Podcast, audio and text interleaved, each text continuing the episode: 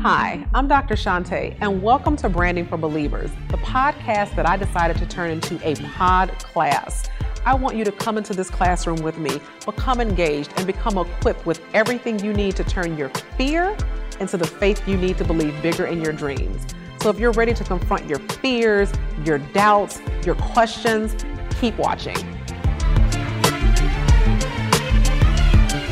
Hi, and welcome to Branding for Believers, Episode 5 kicking off the faith series, looking at what are the things that block us from believing bigger in our dreams. So, we're going to be looking at faith blockers today, starting with rejection. More times than not, rejection is one of the biggest fears and one of the biggest reasons why people tend to shy away. There's something about hearing the word no that kind of shakes our confidence. And so, we're going to be talking about how we're going to overcome that obstacle. So, we're going to be looking at three aspects of no. First, we're going to talk about the emotion of it because that's what it is. There's a psychological function that takes place when we hear the word no, where we start to backpedal and we start to second guess and doubt. The second thing that we're going to be talking about is how we're going to shift the power of that. So, shifting the power of no. And lastly, are we ready for the yes? Looking at what it takes to, to actually be ready for the opportunities that we want to pursue. So first let's talk about the emotion of no. Let's just keep it real. It's painful. Something we really wanted, an opportunity that we thought was really going to benefit us, and we apply, we take time, we cultivate, you know, this pitch, and the answer is we're going to have to take a pass. Not at this time. Well, I'm sorry that um, you're just not what we're looking for right now, but we hope you're interested. We hope that you know you you are doing well in your dreams. It's I used to work in human resources and it's what we call the thanks but no thanks letter. Okay, you know, we have many candidates that would apply for a job, but there's only one position available. And so we would have what we call the thanks but no thanks letter, just kind of this patent um, lengthy response that basically just means no. Um, we are deciding to move on and head into another direction. But it's painful and it creates insecurity this is one of the biggest things. When we hear the word no, oftentimes what we do is we immediately start to look inward. We immediately start to self evaluate and say, What's wrong with me? Very seldom do we stop to take the time to say, What's wrong with the process? Um, what's wrong with them?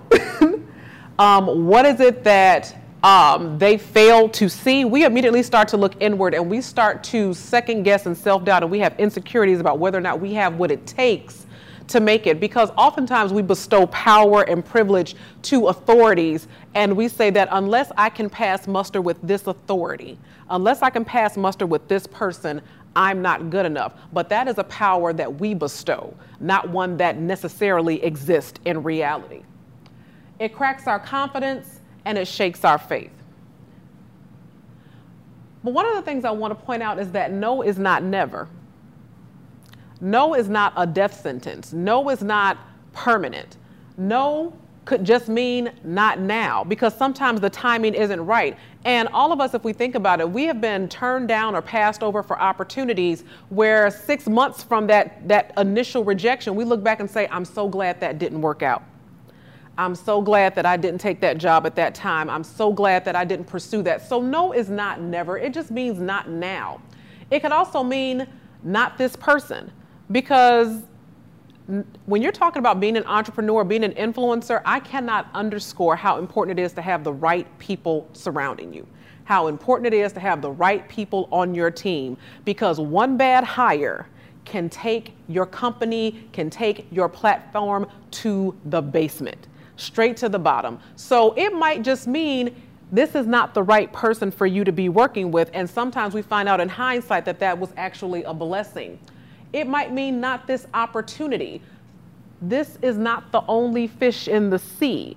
And oftentimes, if you watch reality television, which I don't anymore, um, and when I watch reality television, why do I have to say this disclaimer? So when I watch reality TV, it was things like American Idol, The Voice, not this Real Housewives type stuff. I know that's just not Dr. Shante. That doesn't make my boat float. I'm going to be honest, okay? But yeah, for me, when um, I watched American Idol, there were people that tried out the year prior that came back and tried again and came back and tried again. So just because it's not this opportunity right now doesn't mean that it won't ever happen. It's just a matter of what is your level of commitment and what is your level of persistence. It might be that this isn't the right location for you to grow and to thrive. Um, a little bit later in the faith series, when we're talking about things that block our faith, one of the biggest things is we might not be in the right place. There's some, there's some soil where seeds just cannot fully grow. So this might not be the right location for you, for your business and your dream to thrive. It might be not this way. Everybody that do, does business, everyone who has a platform, everyone that is seeking to be an influencer and um, on media, there's a lot of sharks out there. There are some people that, that are literally just out to take every opportunity that you have they are watching you, they're studying you, they're making the list and checking it twice and trying to leverage what you're doing for their own benefit, for their own means and purposes. And so, no might mean that this is not the person that you need to be working with. And lastly, no is not personal. In the sales world, when you're a car salesman, if you boo hooed about every person that didn't buy a car, you would never make commission. And so, in sales, no means next, when you go to Macy's, when you go to Bloomingdale's, when you go to Nordstrom, and you don't buy their shoes, I promise you, they are not passing around the tissues because they're like, oh my God, she didn't buy my handbag. It's not personal, okay? You went there, you evaluated your options, you moved on to something else, and they're not crying tears because you walked out the door and didn't buy the shoes, didn't buy the handbag, didn't buy the tie, didn't buy the, the, the cufflinks. It's not personal it's just business. So let's talk about how we're going to shift that power. Shifting the power of no. Rejection does not mean that you're not good enough. It means that the other person failed to see what you have to offer. And that is a moment and an opportunity for us to learn. What that means is anytime that you get rejected, you should always, always ask for feedback and say why hold people accountable because there are a lot of people out there that will throw rocks and hide their hands and look sideways and, and have all kinds of, of nebulous reasons why they did not choose you. But if this is something worth its salt, ask for feedback. Say, was there something about the way that I presented myself? And if they, look, if they did choose someone, go one step further. Who did they choose? And, and look at the side by side comparison, not for the sake of to see whether or not you measure up, but just to see what that person brought to the table and see how it aligned with the opportunity that you were pursuing. And so, if someone made a better presentation, it may not be that you weren't the best candidate, but sometimes another candidate makes a better presentation than what you did. And so, rejection is not necessarily a reflection of you, but a possibility that they failed to see what you had to offer. Rejection is also redirection. Sometimes we think we're missing out on one thing and we get redirected to something better.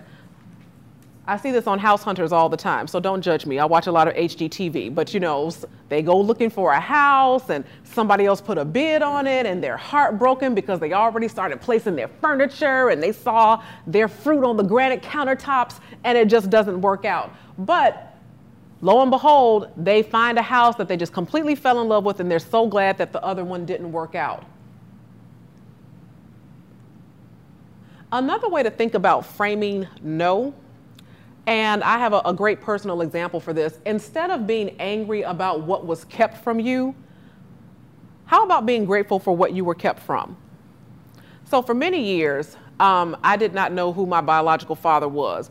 And you know, when you're raised in a society watching things like the Brady Bunch and the Partridge Family and Leave It to Beaver, you know, you start to wonder, where's my dad? So for years, I grew up with a lot of bitterness and anger and kind of feeling left out because I didn't have that opportunity. I didn't have that storybook, um, Cosby Show, American family. And I had so many bitter feelings about that, feeling rejected that this man did not even want me. Well, fast forward uh, my biological father died recently, and my very first time seeing his face was at his funeral.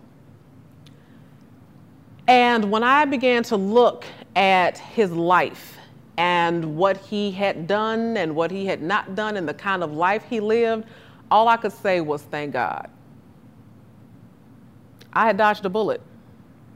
despite you know what he may have been in terms of the way that my mom tried to raise me, that was out of alignment with the way that he lived his life. And it just immediately came full circle that I spent so many years and wasted so much energy being angry that I didn't have what I thought I should have, that I didn't have what other folks had, that I didn't have uh, an opportunity to follow the script that America had written out about what family looks like. I had spent so much wrapped up in that that it never dawned on me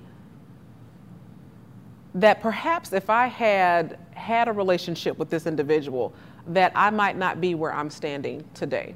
That that might have been a hindrance, that that might have been a block, that, that I might have been exposed to some things that I didn't need to be exposed to. So sometimes instead of thinking about what we're being kept from, why don't we just be grateful that some doors are closed and don't need to be opened? Dr. Steve Maraboli, he has this great quote. He says, Every time I thought I was being rejected from something good, I was actually being redirected to something better because necessity is the mother of invention. In other words, when something does not work out, you will find a way for it to work out. Think about the last time that you wanted something, that you wanted to go somewhere, or all of the hotel rooms were booked, if it doesn't work at one hotel, you immediately recalibrate and start looking at another hotel. If you see something and it's not at the price that you want at the store that you were originally going to purchase it from, you immediately pivot and you start looking at how you can get it at a cheaper price from some other store. When, the, when things don't work out in real life, we pivot, we adjust, we redirect ourselves, and we go pursuing what we want. But somehow in entrepreneurship, we begin to take things so personally that we get stuck. We get stumped, we get paralyzed, and we don't realize that we already have within us the tools, the skills, the mechanism to redirect ourselves into what it is that we desire. So here's some questions. So for those of you here in the classroom and, and, and listening, I want to challenge you with some questions. The first being, why have you assigned the power to decide your future to someone else? So when you ask for something and one person doesn't give it to you, one bank doesn't give it to you, one entity, one company doesn't accept your pitch and, or doesn't embrace your concept, why is that the end? Why have you given the power to decide your future to somebody else? How did they get to be that big and bad and that important in your story? How did they become a deity in your story? How did they become the Zeus in your life? That you decided that the buck stops with that person, that opportunity, that bank, that pursuit. And if I can't get that, then it's done. Challenge yourself and ask, why do we do that? Why have we added a period when an ellipsis is more appropriate? So I'm a nerd like that. I'm a geek. I teach English. I'm an English professor. I'm not a grammarian, but I do grade grammar. Like, you know, it's one of those things. Like, I typos bother me, and I'm like, mm. whenever I see one, I always go back and correct it. But a period stops a sentence. A period ends the statement. An ellipsis, on the other hand, are those three dots that you often see at the end of sentences. Those three dots mean to be continued, that there's an omission, that something is missing, that there is something still left to fill in the gap, that there is a gap.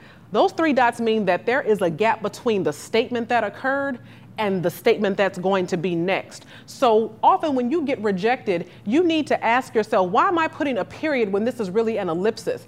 I applied for that bank loan, but dot, dot, dot. There needs to be some action taken that facilitates, that fills in that gap because that's not the end of the story. That's not the end of your journey. Just because it didn't happen the way that you had planned it out in your mind does not mean that we close the book and we move on to something else. Last question Why does your success hinge on a single scenario playing out perfectly as you planned it in your head? If we're being honest, we write scripts. We write scripts for other people. And when they don't fall in line, we're like, cut, stop tape.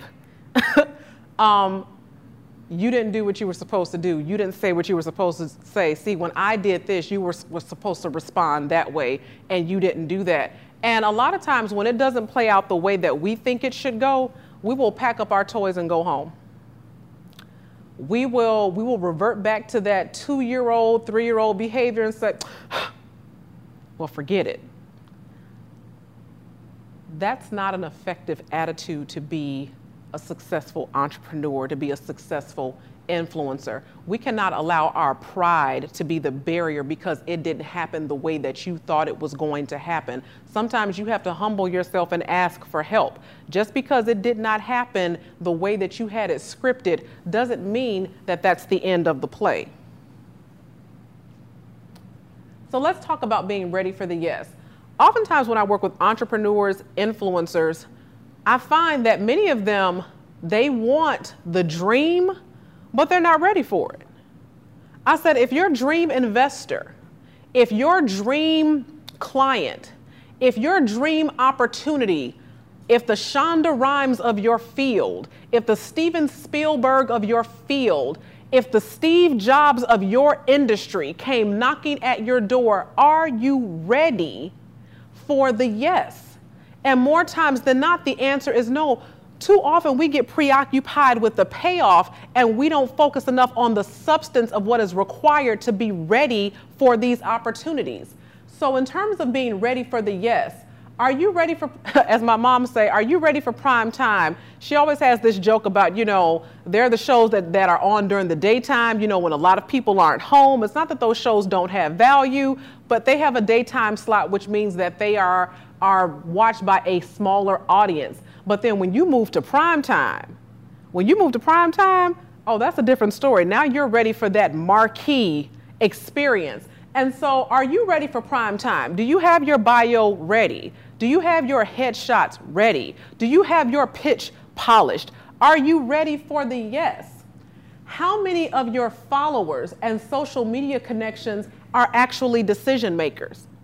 Sometimes we get so caught up in the quantity of followers that we have that we're not examining the quality of followers that we have. Who in your circle of social media connections can actually make a decision for you, can actually open a door for you, can actually expand opportunities and devote resources to what it is that you're trying to do? So oftentimes we're caught up in the I need to be popular when you really need to be relevant and relevant amongst people that can make decisions for you. Does your brand reflect the kind of talent, client, and revenue that you want to attract? You cannot attract a Ritz Carlton client with a Motel 6 brand model. And I'm not knocking Motel 6. Motel 6 has a target base, a target customer, uh, where that customer appreciates that level of service. But the Motel 6 branding does not appeal to the Ritz Carlton client. And a lot of times we have these Ritz Carlton dreams with Motel 6 work ethics, with Motel 6 marketing, with Motel 6 branding. There's nothing wrong with it, but there is a disconnect between the type of client that you want to attract versus how your brand presents to that sort of audience. How much value can someone get from your selfies? How much value can someone get from you taking pictures of what you had to eat and what your kids are doing on the weekend? Does your brand reflect the kind of talent, client, and revenue that you want to attract? In other words, are you ready for the yes? So, this brings us to the end of our episode. This is the part where we are going to come into our audience and just get one of two comments, just kind of like some takeaways, some live wire reactions to what we heard in this first part of the faith series, and we're going to shift it around to the front. So I did have a comment. Um, no, so uh, you, my aha moment, as you just put it, though, was relevance over popularity. I mm-hmm. thought that part was keen, just because that's something that I've really been thinking about. I have a lot of friends who have now 50 and 60,000 followers with their brand and their work and it's great, but I'm always the one that's like, you know, I don't have a whole lot. I think I'm at like 2,700, which might not be a lot, but I'm thinking about the people who are in there. Mm-hmm. And you're absolutely right. This whole idea of having decision makers. you know, we can have numbers all day, but I'm like, at the end of the day, numbers don't always equal dollars. Thank Number, you. You know, so no, so that really was a, a aha moment. I think it's just the way you put it too. Being relevant over being popular. Yes. I see a lot of people, you know, they get clout on social media, but at the end of the day, what does that impact look like after the selfies are, are done and after you put your cute quote up? Like, what impact are you leaving, you know, with lasting impressions? So that was my aha moment. Thank you for that. I appreciate it because a lot of times, you know, we become popular and then we begin to dilute our brand. So we might have started with one platform, but next thing you know, you know, we're advertising Kraft cheese singles, you know, because we want to get product endorsements from a certain sponsor. And so, in terms of popularity, 10 years from now, many of the people who are popular right now will not be relevant. And so, when you're building your brand, when you're building your platform, you always want to bear in mind how relevant am I to the audience that I want to reach and how what type of content am I putting out? If somebody Googles your name and all they see is your face, hashtag cute, hashtag women's crush Wednesday, hashtag, you know, filter free, there's no substance in that. It's cute for what it's cute for. It's cute for the 30 seconds that people see it on social media and like your pi- picture. But in terms of dollars, corporate, investors, angel funding, I'm not investing in your face unless you're Gisele Bündchen or Tyra Banks or somebody like that. But if, the, if you're not one of those people, then that doesn't have any relevance and any substance. So that takes us to the end of our first episode in the Faith series, Overcoming Rejection. You guys, I welcome you to get social with me at Dr. Shante Says on Instagram as well as on Twitter. And you can always get the show notes at brandingforbelievers.com. I'll see you next time.